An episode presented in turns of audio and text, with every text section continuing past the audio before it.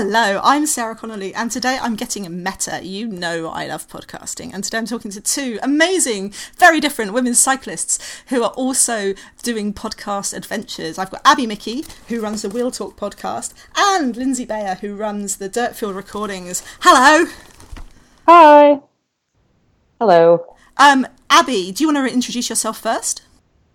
Yeah, sure. Uh, my name is Abby Mickey. I uh, ride professionally for Team Colavita Bianchi um, from the United States. And this year I started uh, a podcast about women in cycling um, called the Wheel Talk Podcast. So, yeah. Excellent. And Lindsay. Yeah, hello there. My name is Lindsay Bayer, and I ride and co own the UCI women's team, Hagens Berman Supermint. In addition, I also do a podcast called The Dirt Field Recordings, and that's about it. Excellent. So, we're going to kind of go around. I'm going to ask them some questions about their cycling life as well, but we're going to talk about podcasting because nothing's better about talking about podcasting about a podcast on another podcast. I feel like everyone should always do this. So, um, let's go, Lindsay. Why did you start? Why did I start a podcast? Mm. Uh, well, a very convincing man trapped me in his basement and suggested that I do it. and I was drinking scotch at the time, and he had fancy audio equipment. And the next thing I knew, I was saying yes. So I, you know, I was working with In the Crosshairs, who does his own amazing podcast, and he'd invited me to come and be on his podcast. He invited me to his basement, and I actually agreed and showed up with alcohol.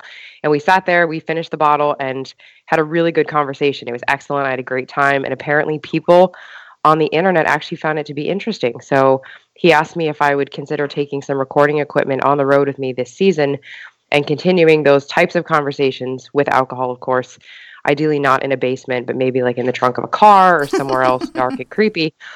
And have those conversations and send him the files, and he would turn it into a podcast that he would push out to the universe. And that is how the Dirtfield Recordings was born.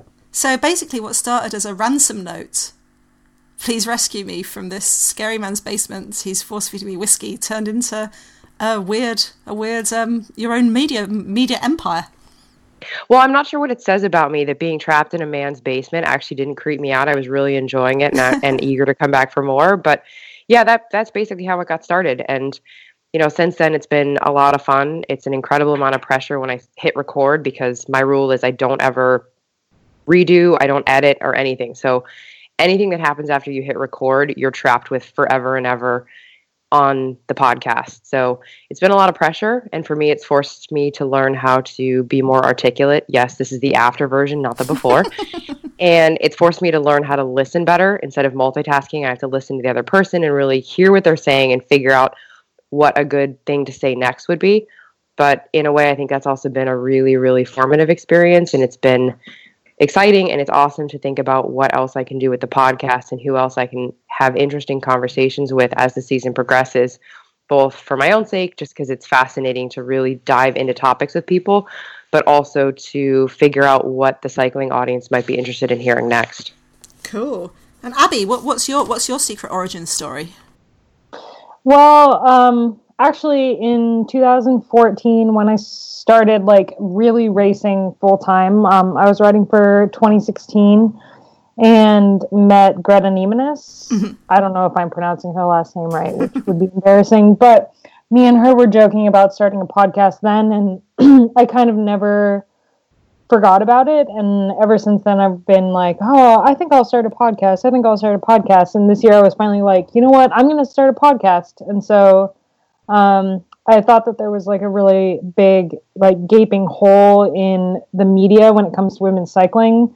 Um, I mean, obviously, Sarah, you have your podcast, and I love it. And then, um, and that's, I think, like as far as I'm aware, the only like women's specific podcast, cycling podcast.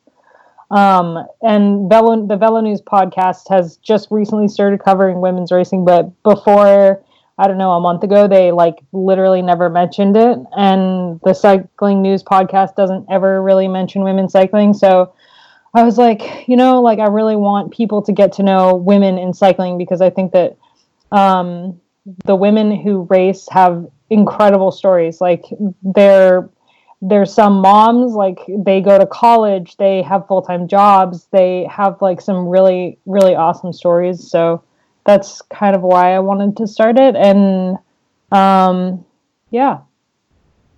Awesome. So, so how long have you been doing it? Because Lindsay, you've got about three or four episodes. Yeah, I did two with Crosshairs, and then I've done three on my own. We just released the most recent one yesterday. Yeah, and Abby, you've got about. F- are you on five at the moment? Yep, I just got to number five. so it's kind of quite a new thing, I guess, for you both. Um, yeah. Yeah. What I, Lindsay, you've touched on things that you've learned about it, like uh, le- learned about it. Are there other things you've learned too, Abby, from you know your your adventures in podcastery?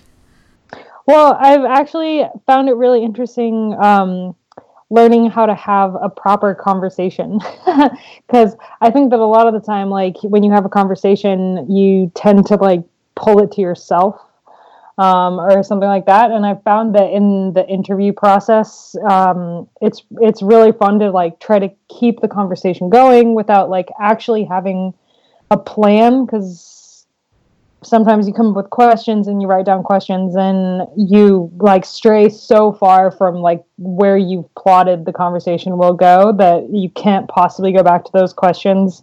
Um, so you just have to roll with it. And that's i think that's been really fun. Do you go in with a big a big set of questions then, or I mean, either of I, you two? Yeah, I I try to come up with like at least five, just so the conversations keeps going if it lulls. But I haven't had to really use them yet, so except in Katie Hall's interview, that'll come later. that one was that was a little bit awkward. I love her, but it was a little bit of an awkward conversation. She was very nervous, and you, yeah, very very nervous. oh, and what, what about you, Lindsay? Do you do you go in with like a set of questions, or are you more uh, how many shots you can drink and the questions form from there?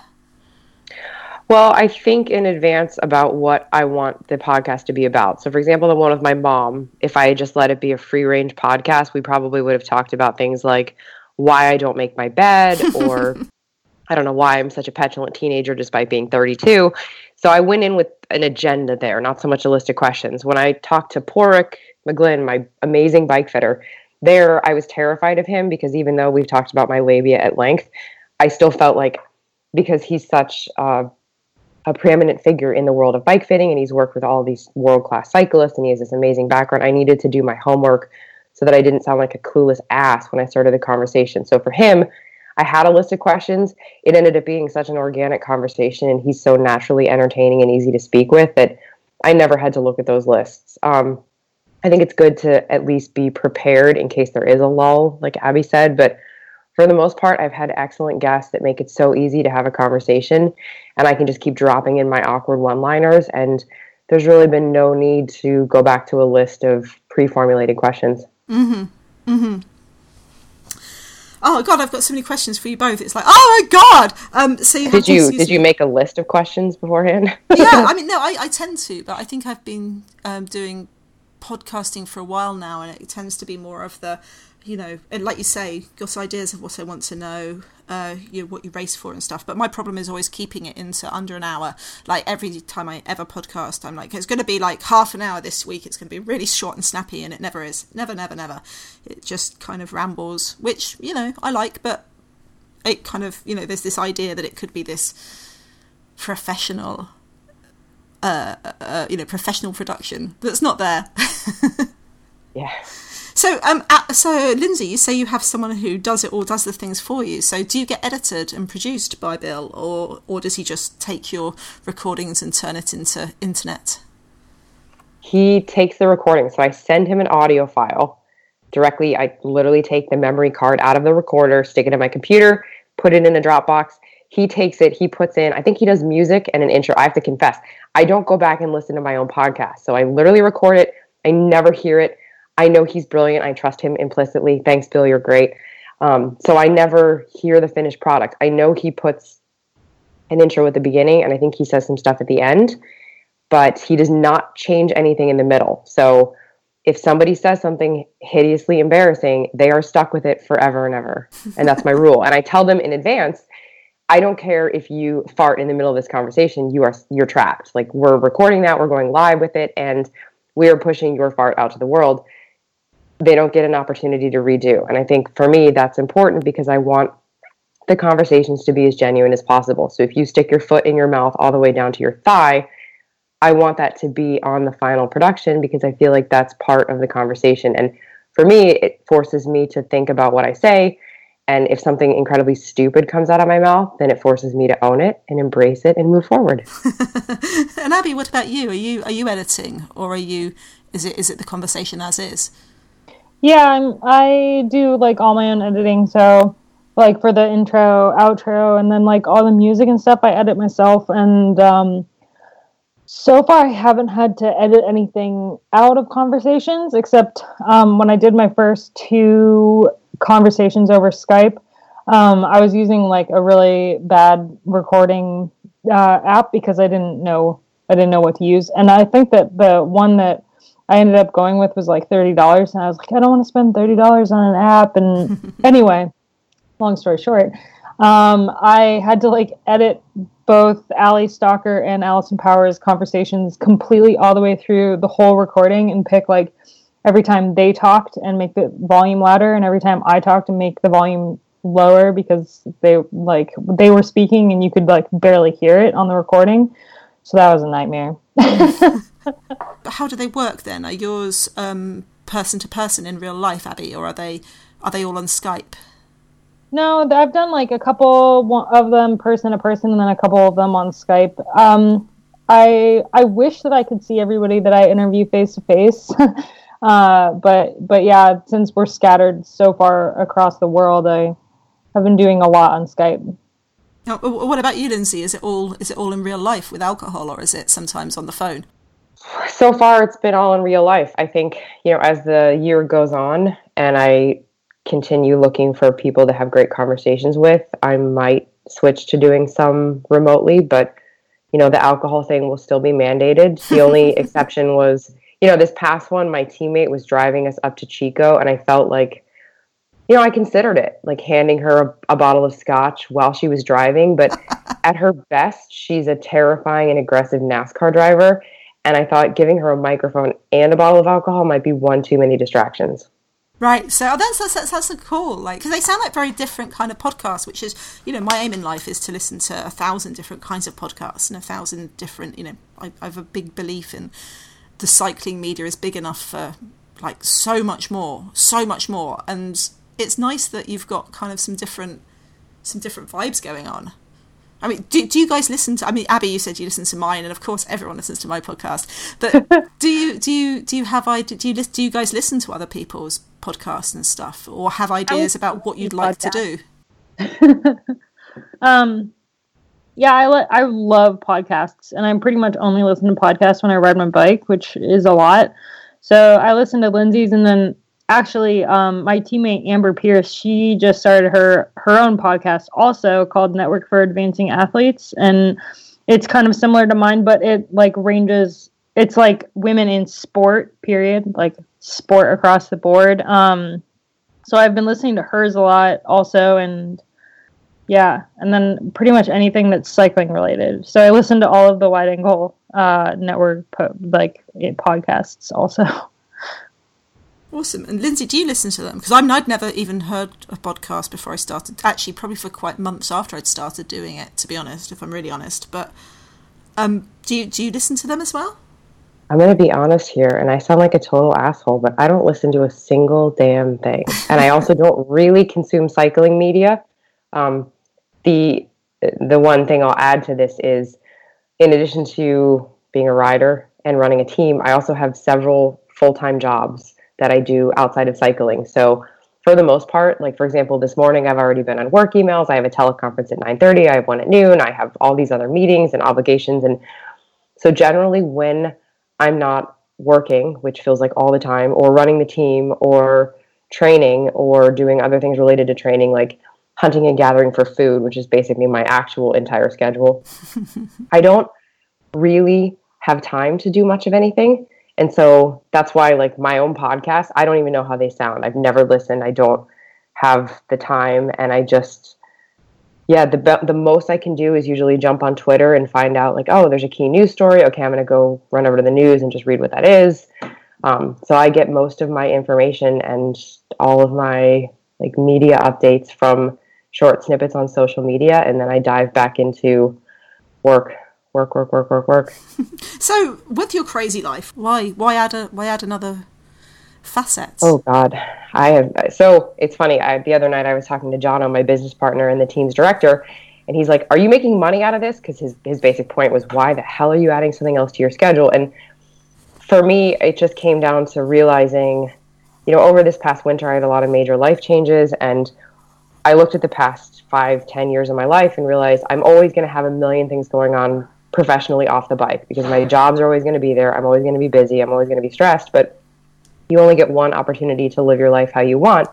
And for me, it was important. It's always been important to pursue this thing, in, sort of uh, ancillary to cycling, this this writing and creative thing that I enjoy. I've had a blog for over 10 years now, and I really enjoy writing. And I got an opportunity to write a column for Peloton magazine, and the last thing I needed was something else on my plate, but that was something that for me was personally really important to actually make time, even if it meant giving up sleep. Or like yesterday, I did a ride on the trainer specifically so that I would have time to write my column on my phone while pedaling. but I wanted to carve out a small piece of my life to dedicate to something that actually was really important to me. And this podcast has become another kind of avenue off that channel. So I really wanted to take the time and effort to come up with something creative, to be forced to grow a little bit, do something uncomfortable for me. I, I was never very comfortable being interviewed or doing like a speaking engagement where I would be recorded and played out for thousands of people, but I figured it was worth the time and effort. So honestly, there are weeks where when I see like write the column and do the podcast, I feel a huge amount of anxiety because it's just another thing on the list. But ultimately, every single time I get it done, I feel like it was totally worth the effort. I'm really glad I put in the time to make that happen. And it feels a little bit like, sort of like I imagine most chicks feel when they take time to have a luxurious bath with candles or get a pedicure or something. For me, it feels like, holy shit, I did this thing for myself. And even if I missed out on sleep or missed out on this or forgot to eat lunch, oh, wait, that never happens. I never miss a meal. But even if I missed out on something else or it added stress, ultimately it feels like it was totally worthwhile. Wow. That's awesome. That's really cool. For me, I'm really excited about it, about about having more, more, more, more, more, more. Just because it feels like, as as as you've said, Abby, there's the gap in the media, and yeah, and we get to step up and make our own. You know, make the media, you know, what make the media you want to make. And is that is that on? Is that, I guess is that your goal too? Is, are you are you are you telling the stories that you want to tell because you think, wow, this is incredible, I want everyone to know, or are you kind of telling the stories that you want to know because you know you'd like you wish someone else was doing it? Is that me? Either, whichever one, whoever whoever whoever has an answer, just jump in like it's like a. Um, like rabid dogs after a hunk of meat or something. if you want to speak, just fight the other one to the death. That's the that's the aim. yeah, I have like um I mean I really love cycling and um bike racing in general. And I think that uh yeah, like I said there is this gap and so I'm actually also an intern for Vox Women and I have this the podcast and really my aim is to just be in cycling media. I just I I think that there's so much more that can be done. So yeah. So what would you like to see? I mean, if you could, if we could kind of have our fantasy women's cycling media going on, where where would you you know if you could say actually I'm going to click my fingers in two years time this is what this is what's going to be out there. What what would Live you want? coverage of all the races. God, yes. yeah, that'd be awesome. But you know, what, what other what other kind of things would you like out there? And I guess this is a question for you both as riders, but also you know, also Lindsay with your um, team manager head on. Um, I'll go ahead and take a stab at that. Uh, you know, I think the thing that is lacking. Well, there's a lot of things that are lacking. How much time do we have? um, I'd really like to see you know, if you look at professional sports that have taken hold from a marketing perspective and really have money and a fan base, you have things like football and baseball in America, or, you know, any one of the sports that pay a lot, and you have fans that are invested in the athletes or in the team, and there's an identity behind that athlete or an identity behind that team that people are engaged with on a personal level. and it makes them willing to follow, go out of their way to seek out uh, either televised sporting events or going to live events. Um, and they want to seek out merchandise and they want to do other things that allow them to engage financially with this particular athlete that they look up to, that they follow, that they're passionate about. I mean, you get, you know, people screaming at the television during the Super Bowl because they're so invested in how the team does. And I think in cycling, whether it's men or women, for some reason we haven't in a lot of cases found a way to connect the athletes to the fans in a meaningful way that makes them engage and be interested in following the races. It, I think it's important to have races televised. It's important to have as many races televised as possible, but if you haven't found out how to connect the fans with the players in the race, whether it be a team or a specific rider, nobody's really going to give a shit and they're not going to seek it out. So, my goal, at least in how I put myself out there and how I want to put my team out there, is to create an identity and a brand that people want to follow and relate to, like a, a cross between being aspirational and relatable. So, it's like, you know, yeah, we go out and do these impressive, incredible things on the bike. We race hard, we fight, we do criteriums in city centers that look dangerous and exciting and we do 90 mile road races and get in breakaways and have you know drone footage showing us riding through massive rolling hills with horses jogging by. But we also have kids and jobs and financial concerns and we're human and we struggle and we have eating disorders and anxiety and depression and there's fear and struggle and heartbreak and all these things. And i feel like my goal in what I do in the podcast, in talking to people, in what I do in my writing and writing a column is to show this duality of, you know, these athletes have different sides to them. There are things in cycling that are aspirational, and there are things that are so relatable that fans can connect and want to follow along. And I see it in the fans that my team ends up really drawing in who come back over and over again to connect with the team on social media. This feeling of, you guys are amazing and I love following you and it's you know it's so it feels like a personal connection even though these people have never met the riders they may never have seen us in person and I think if cycling as a whole can figure out how to do that from a marketing perspective it'll be easier to attract fans. You'll actually have people outside of our immediate circle in the sport pushing for media coverage. Because do you think if the Super Bowl wasn't put on television people would let that fly? No not in a million years. You have people clamoring for it, and thus it happens, and the airtime sells for millions of dollars. In cycling, if we figure out how to make these cyclists relatable and attractive to fans in such a way that they are clamoring similarly, I think the money will come in, the coverage will come in, and the sport will continue to grow in a positive way.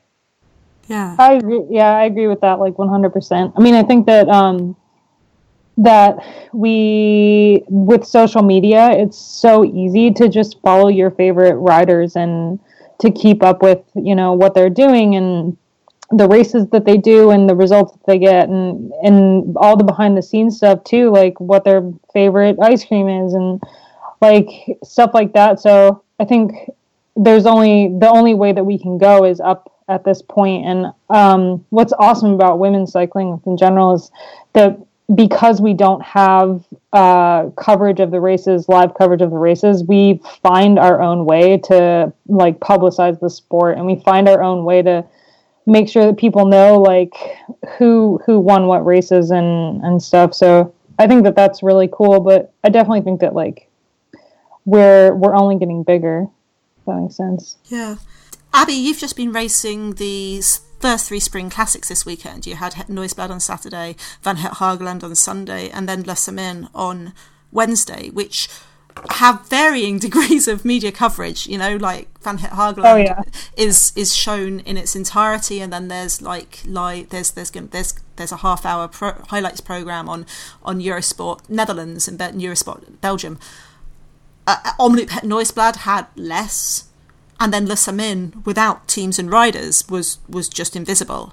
You know? Oh, it was like a and and it was a disaster uh, behind the scenes. I shouldn't say that. oh yeah, because they changed they changed the course like a, yeah, an hour before the race started, right? Yeah, and like the they didn't nobody knew where the feed zone was, and then like we yeah, it was it was interesting. Um, but yeah, the coverage was pretty bad. On Sunday, the coverage was great actually. Like I was getting Snapchats from my boyfriend who was watching the race and like sending me videos of like me riding on the front and then like my teammate off the front. So that was like really cool. yeah. It's interesting because America has a lot of the like uh, innovative ways of showing races live. You know, if, if there's going to be a race that's going to be shot on drone footage and some some some bastard on with an iPhone hanging off a motorbike, it's going to be in the states. Yeah. Yeah, for sure. I mean, I think that like especially with the criteriums in the states, yeah, people people love to watch the criteriums, and they almost all of them are live. Yeah, I mean, do you find a disconnect between racing in the states, where the races aren't as, uh, let's say, big as the you know something like Het Nieuwsblad, versus but but have better coverage? Well, that I mean, it is kind of crazy because like in in Europe, you'll go to a race and you'll have like 20 like people hanging around the the team the team while we're getting ready asking us to sign things and yet there's no coverage of the race. And then in the US like you get pretty much like some of the races have incredible fans but a lot of them have basically nobody but there's live coverage um, which is really weird I think. But also um, the best way to watch a, ra- a bike race I feel like is on TV cuz a crit you can watch live and it's awesome because like they come around you know how a hundred times or probably not that much but they come around a lot so you get to see them like every minute or two. Um, but like for a road race and stuff i would rather watch that on tv so mm. yeah. It, it was it is it was weird that Omloop uh, Het Nieuwsblad didn't have any live coverage. No and kind of and disappointing really disappointing yeah, I mean, how does that work, Lindsay, from a from a team owner point of view? When you're trying to get sponsors for the team, does the, does does the media or lack of media has that affected your conversations with with Hagens Bermans, Supermint, anyone like that? To be honest, no. Uh, that really never comes up. The biggest conversation topics that we have in working with sponsors is uh, generally related to our social media following, right. and then talking about what the sponsor's goals are and how we can achieve those objectives. So, for example, I was just talking to a sponsor, a potential sponsor this past weekend, and his number one goal is to convey to the greater cycling community what his company does because he feels like there's a lack of understanding about what his company offers and how his company can meet their specific needs. And so he wants to partner with a women's cycling team to help perpetuate that message. Um, the only thing that's really come up with regards to media coverage is, you know, one of our key sponsors has stated that at some of the top level races, the, the televised races for him are absolutely key, and he enjoys seeing when the team races aggressively and is out there off the front or on the front of the peloton or doing things in the race that when it's being shown on television showcase his riders and get the name out there. Mm-hmm. But I really have not actually had any sponsors come back to me and say the lack of coverage for specific races is a problem which I feel like maybe I should lie because that's probably not the right answer to be giving right now. But oh no, no, it's it's it's it's interesting. Yeah, I'd rather just be honest and say that for the most part, things like social media reach end up being a bigger conversation topic. And you know, you could extrapolate that further and say social media reach would grow if we had better coverage, and therefore it's important that we push for the coverage. And obviously, for for like my mom, oh my god, my mom would love to see. My mom would like to see my breakfast televised, frankly. But you know, for people that are invested in the riders or family members, coaches, uh, other team members who may not be at the race. Of course, we want to see every single second so we can watch how it plays out. Um, and I think it would be good to have that. And I think as we're trying to get more fans to connect, it's important for them to see the struggle that goes into the results that they then read about on cycling news. You know, the results really only tell a tiny part of the story if you looked at my results from this past Saturday's road race, for example, you would see, oh, she was second on the day. Like, that's great. What you didn't see is that I spent 75 miles wanting to puke and die from unbelievable pain and fatigue from being in a breakaway with four other riders. And had that not been had that been televised, you would know that. Had that been mm-hmm. televised, you would have seen how hard we were working. Otherwise, all you see is a podium photo where I'm smiling while dying on the inside. in that kind of like, oh yeah, I'm happy to be on the podium. I want to murder you for beating me feeling, or I want to murder myself for not for not let for not for not beating you. No, the girl who beat me, she earned it. She earned it so hard, and I was so I was so happy that I mean that sounds terrible to say. I was so happy that she beat me, but she really did deserve it. Totally, I was thrilled for her. I was mostly just really happy to be on the podium at that point because it meant I was no longer on the bike.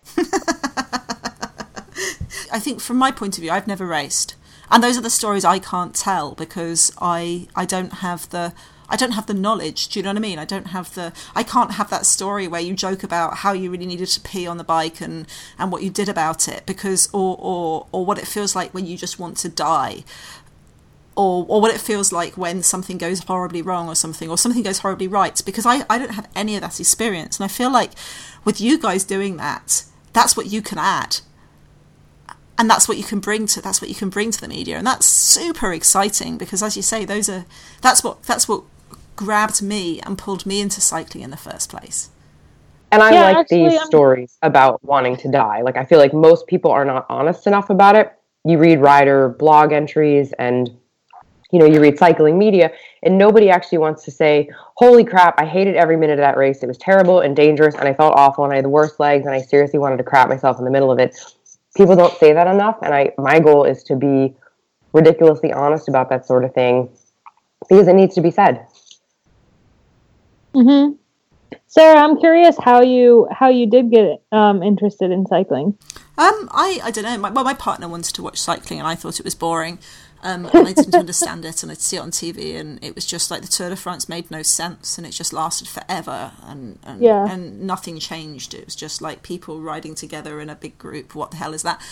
Um, and then I read Cat by Freya North, which I picked up in my because I was desperate for something to read at work, and I picked up at lunchtime and picked up Cat by Freya North, which is a bonkbuster set at the Tour de France.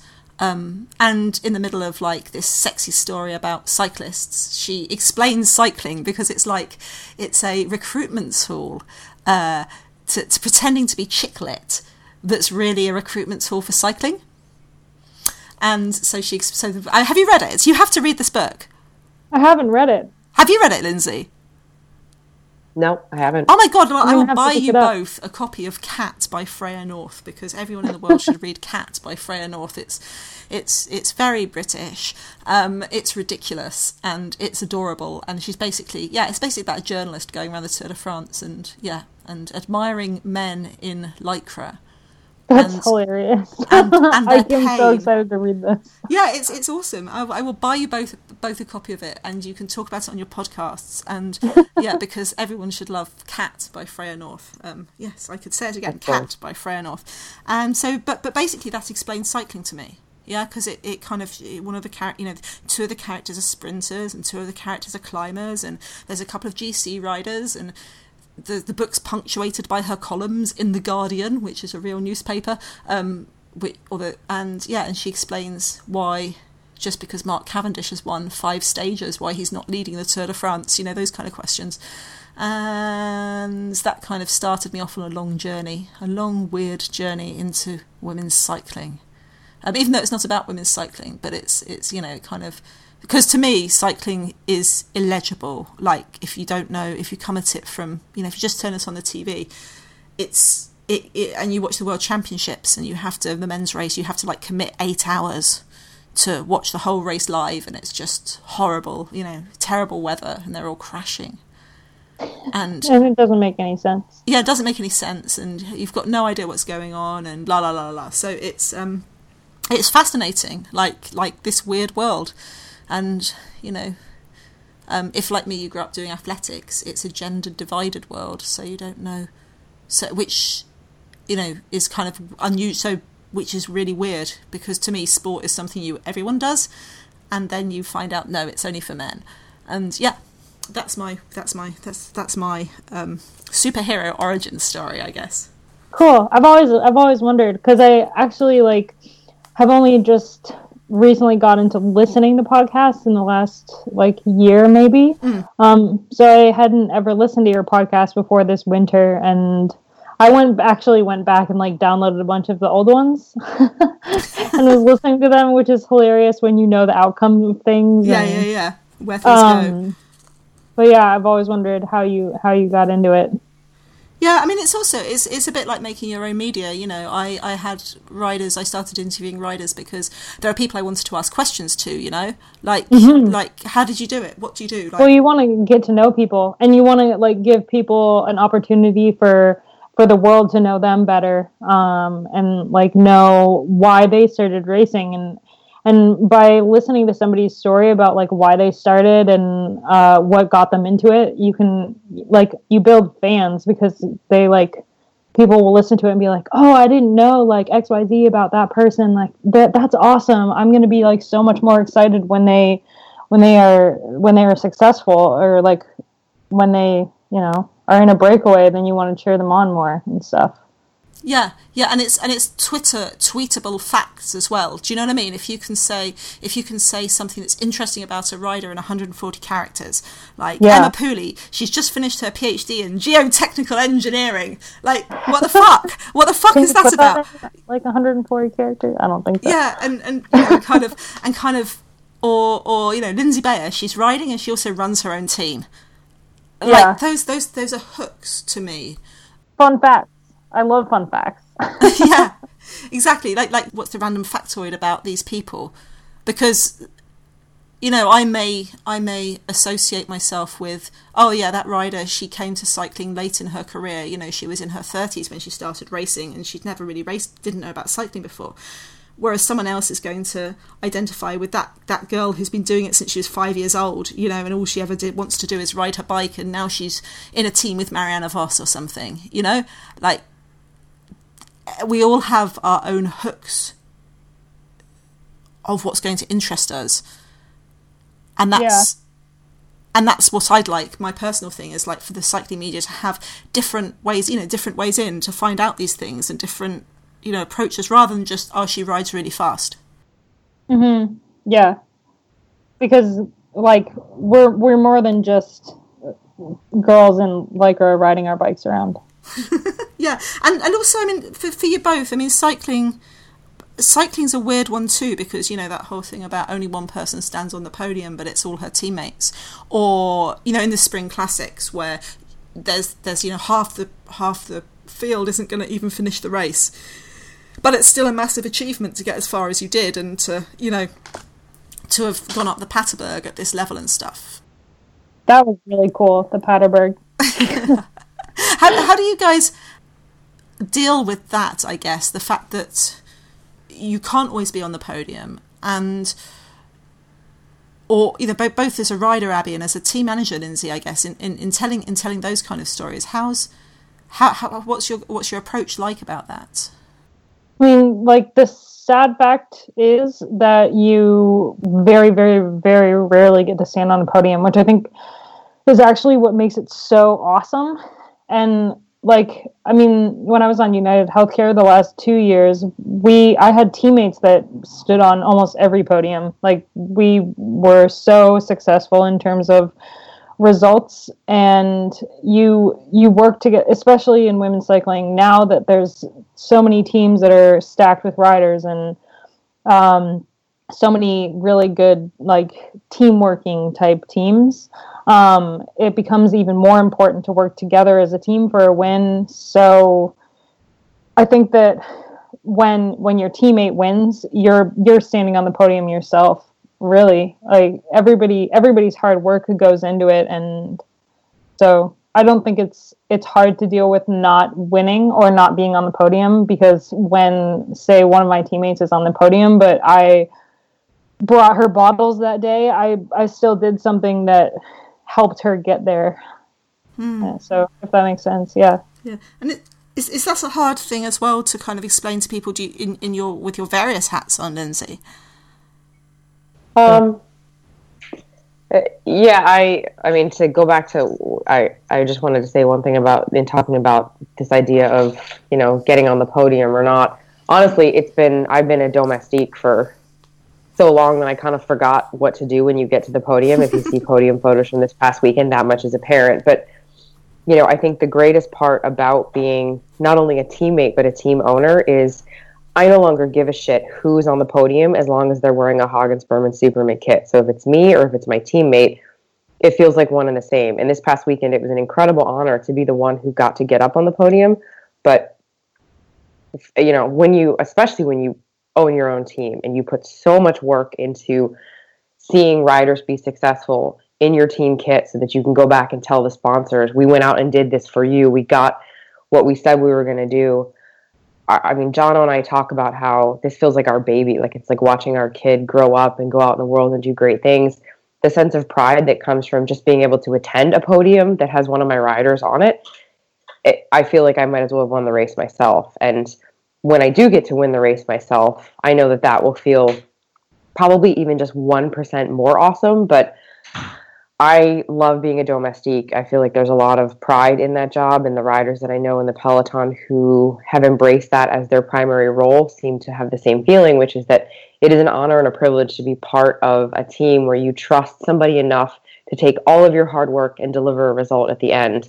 And as a team owner, I'm just so proud to see any of my riders succeed and so happy as a domestique to see my designated sprinter or designated climber or whomever it is on the day take that work and finish it off that it's almost irrelevant which one of us is up there on the podium as long as it's somebody. Mm, mm, yeah yeah.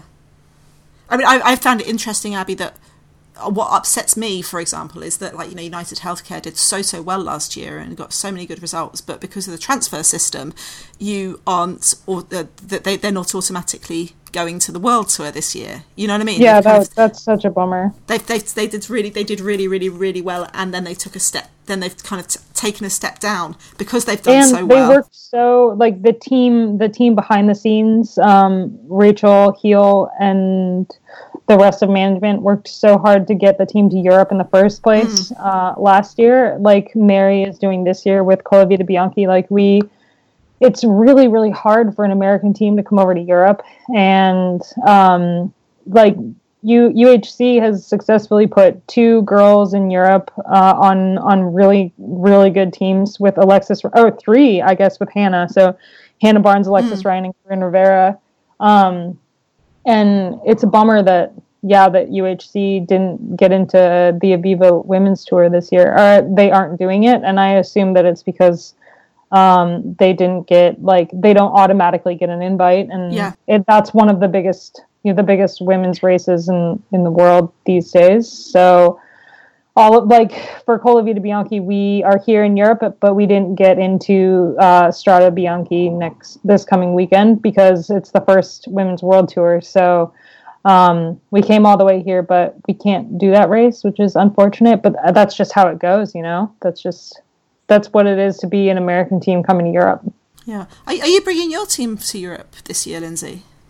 Yeah, we're looking at going later in the summer. Um, I think our number one goal to meet our sponsor obligations is to focus on the big races in the U.S., which is, you know, one of the reasons why losing the Philadelphia race was such oh, a devastating blow. Yeah. That's a classic, and it's wonderful, and our sponsors cared a lot about it. But we definitely are planning a Europe block um, with our team and our budget. I felt like it was more prudent to start in the U.S., get everything really dialed in and focused, and then do what we did last year, which is uh, we went over to the Giro in July. So hopefully, you know, possibly looking at doing the Giro again or some of the other later in the season races and spending a few weeks over in Europe, probably around the July August timeframe. Yeah, does does Jono's contacts come in handy with that? Because you know, obviously, Jono Coulter, your sports director and co-owner, has been around the sport for a, a long time. yes, indeed, he has, and yes, it's he has all those relationships. For me, I don't know anybody. So that's why it's wonderful to have him as a business partner because he is the yin to my yang and all of the things that I don't know, which that's a very long list, and all the contacts I don't have, which is an even longer list. He has all of those. So he handles most of that planning and just brings ideas to me so that I can continually say no and be Debbie Downer. awesome. And what, what's interesting is both of your careers seem to be, you know, obviously you're running a team, Lindsay, and Abby, you've been around teams that have been run by women for years. You know, 2016 is run by Nicola Cranmer. Yeah. Um, obviously, Rachel Heal is. Uh, is you know is, is is so so so important at UHC and uh, Mary Zider is it Mary Zider? Oh yep, she's our she's our team director and like her the her um, her goal this year was to have us be a completely and last year completely women women's team. So actually our mechanic is a female. Um, our soigneur is a female. We have we're just across the board we're women. With you guys I, that feels like a very american side of the sport. Is that unusual for both of you um, to you know to be around or, or do you or do you guys just see it as normal? I guess I see it as normal just because it's been the all of the teams I've been on have been run by women. I mean, because yeah, Mari Holden was our director in 2016, um, and so it, it it seems normal, but it's awesome because it's all like ex riders who are giving back to the sport mm. uh, by by helping it grow. So it it's really cool to see. Yeah, and, and Lindsay, what's your what's your experience like? Was it unusual for you to step into owning a team, or did or or or, or is it something that you've seen, you know, in your experience?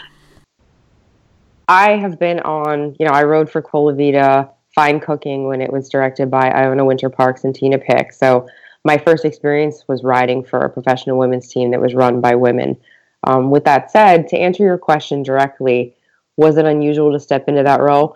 oh my god fuck yes are you kidding me like never in a million years did i ever want to have my own cycling team because it's it's literally like someone said i have an idea let's start a business and do all of the work all of the stress all of the anxiety and the end goal is not to make a profit no no no no no no the end goal is to not end up spending your own personal money just to keep the boat afloat so when i think like yeah uh, like ages ago, my ex husband had said, I want to start a team. And I was like, dude, you are out of your mind. Like, you could not pay me enough money to do that. Apparently, you can. And you don't even have to pay me to do it. I'm just going to do it for funsies. So, when I think about the fact that I did this, it seems insane. And no part of me is like, wow, that was a real good plan. But at the same time, it's been incredibly rewarding. And I, I could not, and I say this over and over again because it's so true. I couldn't do it without Jono because I literally wouldn't have the slightest clue where to begin. But I also would lose my mind if it were not for my better half. He just keeps everything running. He he points me in the directions he needs me to make business decisions and he makes all the cycling decisions and it works. And I think you know, he's a dude, obviously, so he and I collectively run the team, so we're not entirely a women run organization, but I also don't really think about it as like, oh, I'm a woman running a women's team. I think about it as I'm a business person running a business, and I look at my riders as riders. They're not women. I don't mm. care that they have boobs or not. Like it's just we're athletes. I'm a business owner. Jono's a business owner.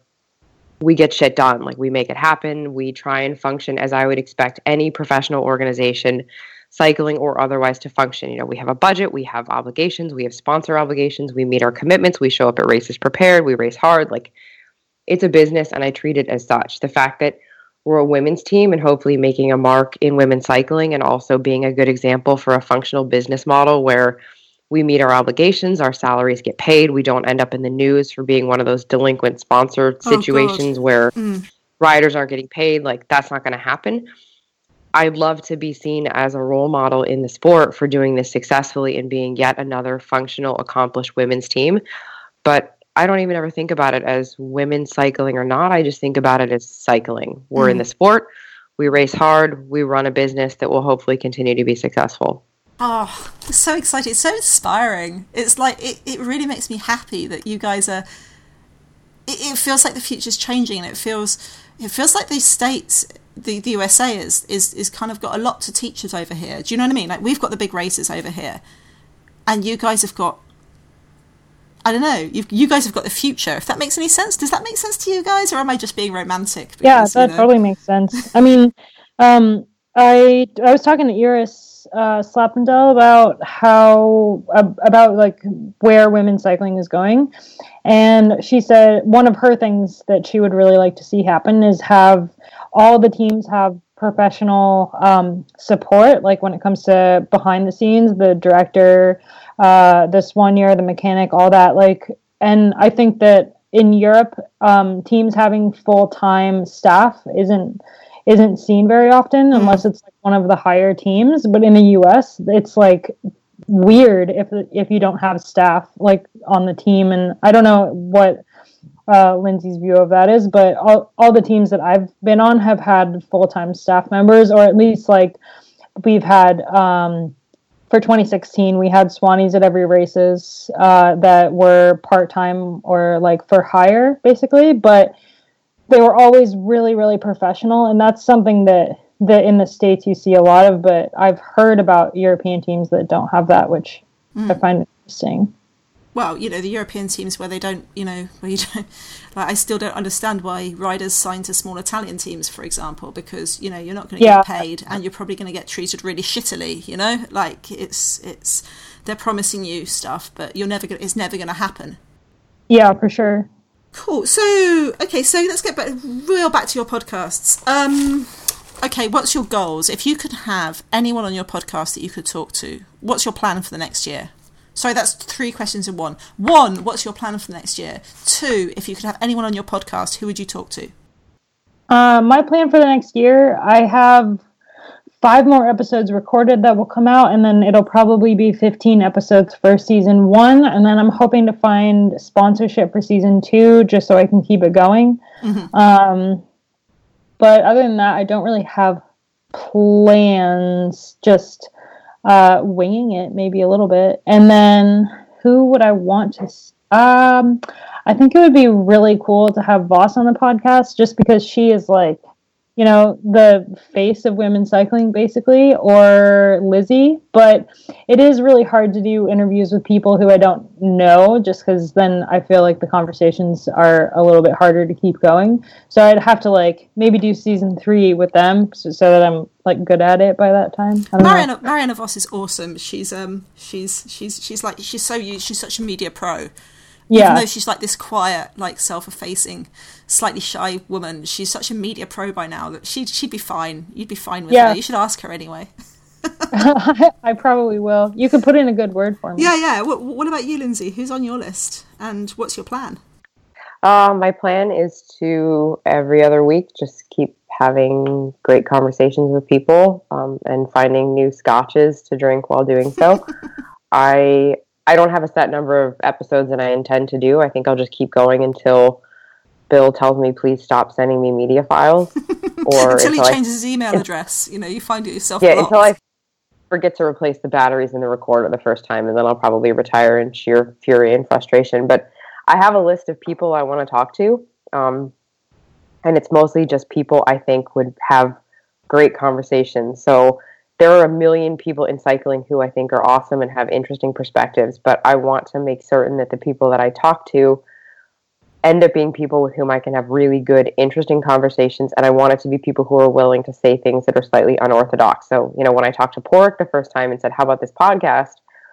I said, you know, the only way it's going to work is if you're willing to go outside maybe what might be your comfort zone and say things that you know, this is not going to be a typical interview where I expect you to hit key points and remain very uptight. I want it to be, you know, I want you to say some things that are going to make people blush. I want it to be really honest. And so my focus in finding people to talk to is looking for people who are willing to have those types of conversations. So I don't have you know the list changes. Like I I never would have thought like I love my teammate Jess, the one I did a podcast with yesterday. I didn't realize until living with her for the past few weeks that there was this conversation that we needed to have and we needed to make it a podcast and that came up organically. So I'd love to just keep my options open as the season goes on and figure out you know, I might meet someone next week on a ride who turns out has a really interesting story and is willing to talk about it over alcohol and then I'll just put that out there and see how it goes. Awesome yeah, I was just having this this nice little vision of us fighting. Oh, sorry, you know, you've you've, you've talked to Katie Hall, Abby, and I really want to talk to Katie Hall, and that's like totally unfair, you know. oh yeah, I love Katie. She's when when we were teammates the last two years, she was like my go to for being roommates because like we we worked really well together. So when I started doing the podcast, I had to ask her a couple times to be on the podcast because she was just so nervous. And I was like, please, please, please, please, please let me interview you. Um, but it's great. She she tells cat stories about her cats, and that one that one's next week's episode. So I'm excited for it to come out. Um, do you have any questions for each other? Whew, I don't think so. Oh come on, you can do it, guys. Hey Lindsay, are you racing Gila? Will I see you there? I I think I might be, but Um, that's the one thing. So Jono and I, as part of our relationship and how we run the team, is when it comes to roster decisions, I am just a rider. So I get Nice. I get the same treatment as any good. other rider. So as much as I want to say yes, I'm racing Gila, honestly, it's up to the boss. Cool. I just threatened to cut off his paycheck if he doesn't give me what I no, I'm kidding.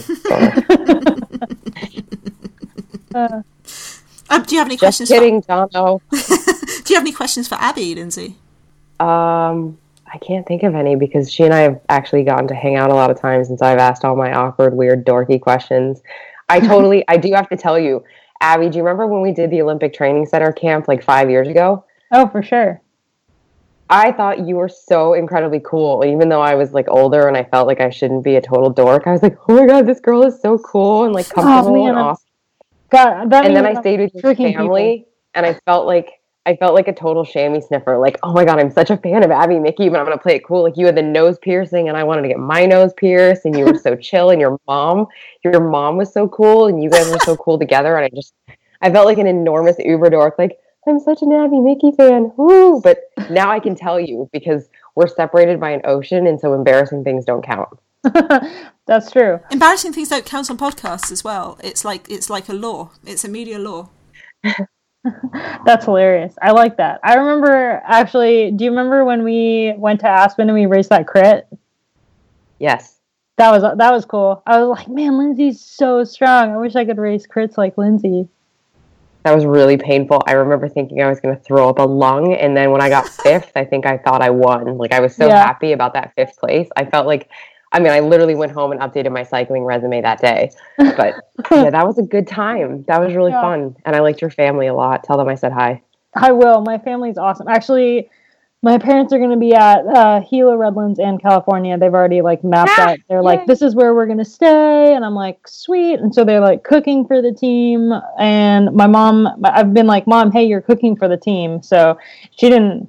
She's. I don't. I don't know if she knows that like she has to do it now, but she usually comes to races with like six boxes of cookies anyway. So but they'll be there. They will be at all of the races. If you if you make the cut for the rosters, you'll see them. So, what, how do you spot your parents at races? Do they do like Lizzie Armitstead's Lizzie oh Davis Oh my grandma gosh. wears a "I'm Lizzie Armitstead's grandma" shirt?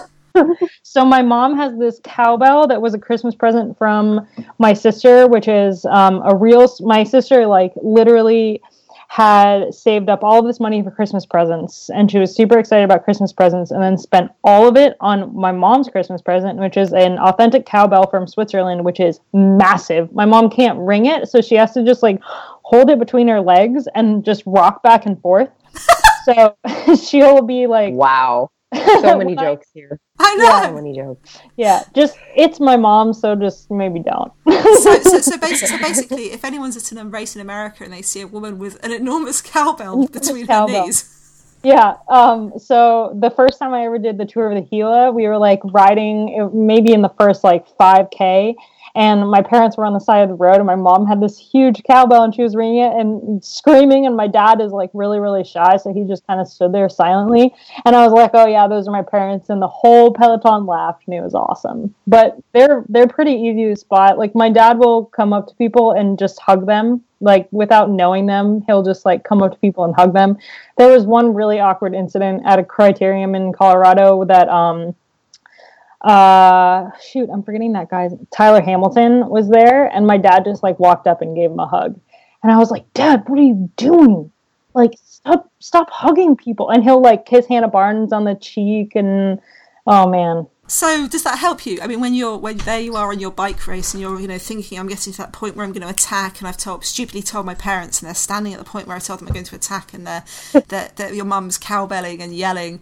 Does that like Oh, make I you go it. harder, or does it make you like want to die and like go into the middle of the peloton? I they are my number one fans and they've been supporting me since I mean since the second I was born and um so I think it makes me go harder. They they stand at the exact same place on the Mogollon at stage one of Tour of the Gila every year. They stand with 500 meters to go. And I always know that they're there. So every year at the Gila, I'm like, okay, I just have to get to 500 meters to go. And then my dad will be there and he will like run next to me and I'll be able to make it to the finish. Oh, Yeah. That's adorable. Yeah, my parents are great. they would Oh. totally bring the cat too. Like Vos's parents bring the cat, and my parents would totally bring the cat. And if I ever tell them that Vos's parents bring a cat to the races, they will be like, um, okay, Achu is coming to the next races with us. Oh, I think we've lost Lindsay. yeah, it looks like We lost Lindsay. Oh well, we can we can we can catch with her later. Can you just tell us, since we just had it, what was it like this weekend at the at the at the classics? What's it like as an American rider racing the classics? Well, I think like I mean, as an American racing the classics, it's it's basically a completely different sport from like American racing. Um, everyone rides a lot closer together. It's a lot more aggressive, uh, a lot harder to move around in the peloton, and I don't have as much experience as I want to have in races like that. So, and especially being like first race back, uh, the first races back are always like, okay, like got to get the racing legs back on, like turn the brain on to racing and get back into it. So just having it be the- like the first race back the loop Het Nieuwsblad was uh, a little bit of a shock to the system, but it's just so incredible that we're able, like as an American team, to be over here and doing it. Um, that it that it was all like it was super fun. I mean, I I did get pulled, and I was sitting in like the broom wagon with four of my other teammates, and we were all just like smiling and like that that was awesome. Like can't wait for tomorrow. so yeah. That's all. That's brilliant because because you know it is a um, Omloop is a shock to the system. yeah, it was hard. It was really. I mean, it wasn't like it started out pretty pretty mellow. Just um, compared to my first, my I only did uh, two of the Belgian classics last year. Well, in the Netherlands, so I did Drenthe and then the day after Drenthe, and that was my first classic was Drenthe and it was just like, oh my gosh, what have I gotten myself into? This is insane. I'm terrified. And so I was taking that and doing Omloop with that in my head. And it, it wasn't nearly as scary as I remember. So I think people were taking it easy. But then, of course, like once we hit the climbs, like the first climb, the whole race just exploded. and you're out the back. So have we got Lindsay back? Yes. Oh, Sorry, my yay! inter- my internet took a hiatus. No, no, that's see. This is this is the problem. Um, okay, what's the worst thing you've done in a podcast? I'll tell you mine first. Um, this is my cautionary tale, um, which you shouldn't do. Which is when you've done a really, really, really, really, really good extensive podcast and you're so happy with it and so proud of it, and then you stupidly delete it and put it in your trash. And when you're trying to get it out, it says, "Do you want to delete your trash?" And you say yes. That's the worst thing I've ever done in my life, and I'm so ashamed. Um, Uh, What, what what are your worsts, or do you not have worsts because you only have bests? the worst are yet to come for sure. Oh yeah, without a doubt. Like I have those as soon as I finish the podcast and hit stop, there's like a 10 minute window where I feel like I'm about to crap myself in which I press play to make certain that I hear it on the recording device. Okay, good, it's there. And then I get the memory card out, I put it on my computer, and I frantically look through the folders on the memory card to make sure, okay, there, it's definitely there. And then I frantically put it onto my computer and save it, and then open it and listen to it for a split second to make certain, okay, it's there. And then I put it in the Dropbox, and until that's all complete, I feel like my stomach is about to fall out of my butt. but then so far, I have not had any issues. I'm also hyper aware of the battery level in the recorder, um, making certain that the microphones are on, doing the level check beforehand. But otherwise, I mean, I'm only three episodes in, so I haven't really had an opportunity to fuck it up yet. But I'm certain the horizon is wide open for many screw ups. Yeah, don't don't just just don't ever delete your trash can. That's that's my. Okay, last questions because you know I you know this is a half hour podcast, right? All my all my podcasts are half an hour. Um, yeah. Oh, good. Actually, I have a solution for that. Maybe you, you and Dan, Dan, right? Yeah. Yes, should start doing two a week. I would love that if if I could if, if Dan if I had my way, I'd podcast every day because all I want to do with my life is talk about women's cycling. And that's not true. I want to talk about lots of other things too. But you know, one of the big things that I want to do in my life is talk about women's cycling. And holy shit, did you see that thing on Twitter? Oh my god, and things like that. That's that would be my ideal life. Um, okay, tell me, you two know each other. Um, for people who are brand new to each other, um, you might doesn't matter that you haven't heard her podcast, Lindsay. Um, why should people follow the other one of you? Can I go first? Yeah, Yeah, go for it. So the one thing I've loved about Abby from the very first time I met her, and clearly I was a fangirl, like creeping in the background, but Abby is one of those unique cyclists that I feel like is willing to say what she's thinking and feeling. Like you put anyone else in a post race interview and they're probably like, that was really great. I had such a nice time. Where Abby, I think, would actually be like, oh my God, that was terrible. I had a really good time, but oh my God, everything hurts and I have a saddle sore on my ass and it's killing me. And she's cool. Like she's somebody that I intentionally wanted to hang out with from the beginning. And so listening to her, and I, I seriously, I will listen to your episodes because if I'm gonna listen to something, I'm certain that yours are gonna be completely worth. Like I'll I'll skip sleeping at some point and do that because Abby is the kind of person who has real and interesting conversations, and she's smart, but she's funny, and she says things that I actually want to hear people say. So it's it's outside the normal, like oh. Tell us how the race went today. Like, it's going to be interesting. She's an interesting person. And you know, if there is a face of women cycling, it would be awesome if it was a face just like Abby's and just this personality that makes you want to engage, makes you want to learn more about athletes and focus in on their racing and support the team. So I would love to see more people pay attention to riders like Abby and Abby herself and listen to the podcast and hear the kinds of conversations she has about women cycling because I guarantee you they're going to make you want to spend your money in the sport. The end. I really don't think that I can top that. That was like, wow! I'm like blushing, and like, whew, did I did I move you to tears? Are there tears? That is my mom. So. okay, get over get over yourself, Abby, because you're going to say why everyone should listen to Lindsay's podcast, which you've actually listened to. Yeah, actually, I, I do really like Lindsay's podcast for a lot of the same reasons. I think that like people try to glaze glaze over a lot of topics and especially with lindsay's podcast so far like she she does she gives zero fucks about you know what you should be saying and says like exactly what what needs to be said. And that's what i've enjoyed so far about the podcast. Like i've loved the podcast with jess.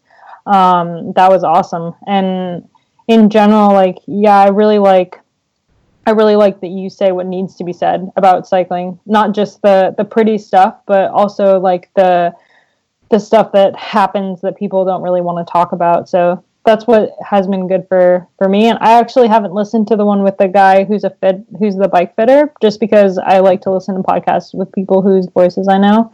Um, but it is downloaded, so I'm excited. you should you should listen to his because we talk a lot about uh, female tissue, vaginas. We talk nice. about vaginas a lot, cool. and I feel like everybody needs to talk about vaginas. See, more. that's my point. Like you talk about about vaginas, it was hard for me to say that out loud. Um, really? I feel like I'm years old, and and people don't really talk about that. Like saddle sores are a real issue, um, but but people, yeah, people would never say that. So it's cool. vagina, vagina, vagina. You got to say it more.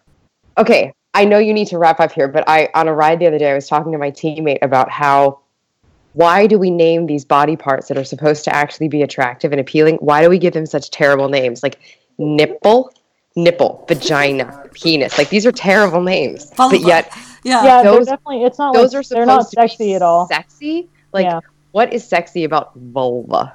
Vulva. Okay, I'm glad this is going on a podcast uterus. Sorry, and I just want to say, Lindsay, your blogging is amazing.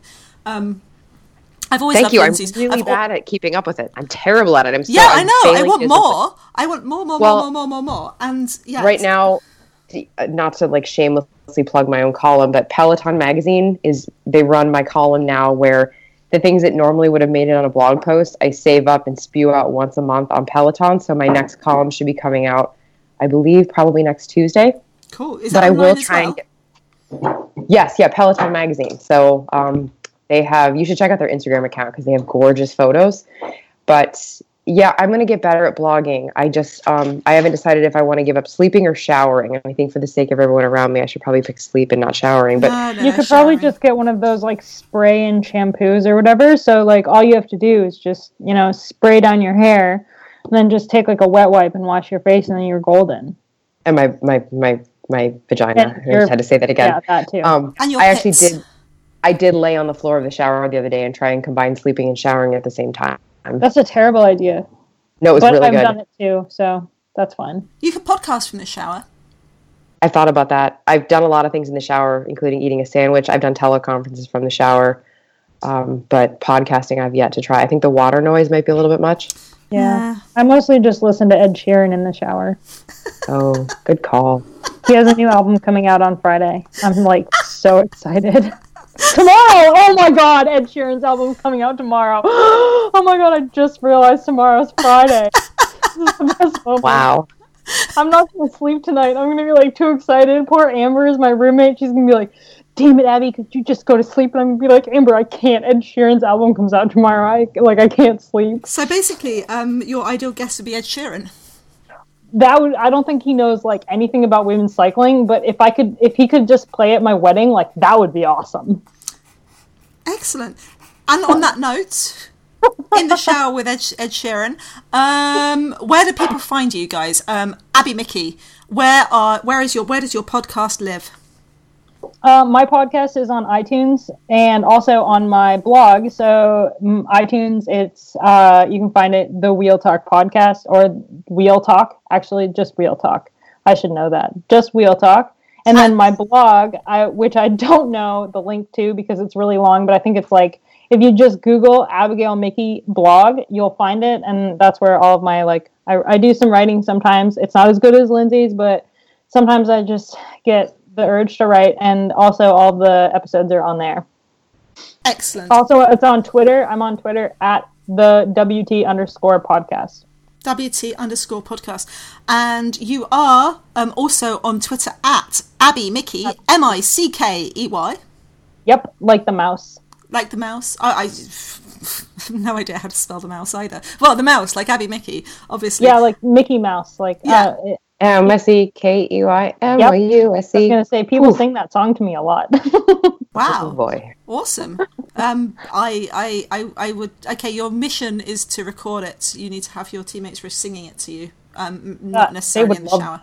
Um, Lindsay, where do people find you on the internet? Yes, indeed. I'm all over the internet. Um, and there's a few one nine hundred numbers. Just kidding. So, uh, the podcast is available on iTunes. It's available on the Wide Angle Podium Network, and you can also find it. Uh, my producer is kind enough to manage a Twitter account for me, which is at Dirtfield Record. I personally am available for snarky witticisms in 140 characters or less on Twitter at the Dirtfield. I have a blog, thedirtfield.com, or you can just Google Lindsay Bayer, and I have no idea what the hell will pop up, but I guarantee you it'll be good. Wow. but don't where's, ever Google yourself because I've heard that that's not pleasant. No, I don't want to know. I'm just I have a few. I have a I've few ex-husbands out there that probably have put some content up. wow. Um, Abby, you are Abigail hyphen Mickey dot squarespace dot com. there you go. That rolls right off the tongue. That's my see. That's why I can't ever remember it. yeah, no, I, I, I, I applaud your, I applaud your um, commitment to insane uh, email addresses. Um, Lindsay, where do people find your team? The first place step of the podium. Okay. you can find us at At least until supermintusa.com. Yankee gets to the U.S. Zing! Zing. Um, supermintusa.com, supermintusa.cc, at supermintusa across all social media platforms, or you can Google us at Hagens Berman Supermint and see what pops up. Excellent, which hopefully will be the top of the podium. Hell yeah. Oh well, thank you so much for your time and good luck, good luck, good luck, good luck, good luck. I um, Thank I you. look forward to people. you Yeah, thank you. Pleasure to chat with. I look forward to people coming up to me and saying, "Yeah, I can't talk to you, Sarah. I've just talked to Lindsay and Abby, so no." that's the future. That's my future. no, everyone listen to their listen to their work because it is awesome and they're brilliant. And if anyone you know where I am, I'm at prowomenscycling.com and you can find me on Twitter at pwcycling. And yeah, come and have a look. I'll put all the links to everywhere you can find Abby, everywhere you can find Lindsay. Interesting things I like about them, little videos with them in if I can find them. Um, I'm sure I can because it's the internet. And yeah, that's where they'll be. Thank you very much Thank for you. Awesome. Thank you.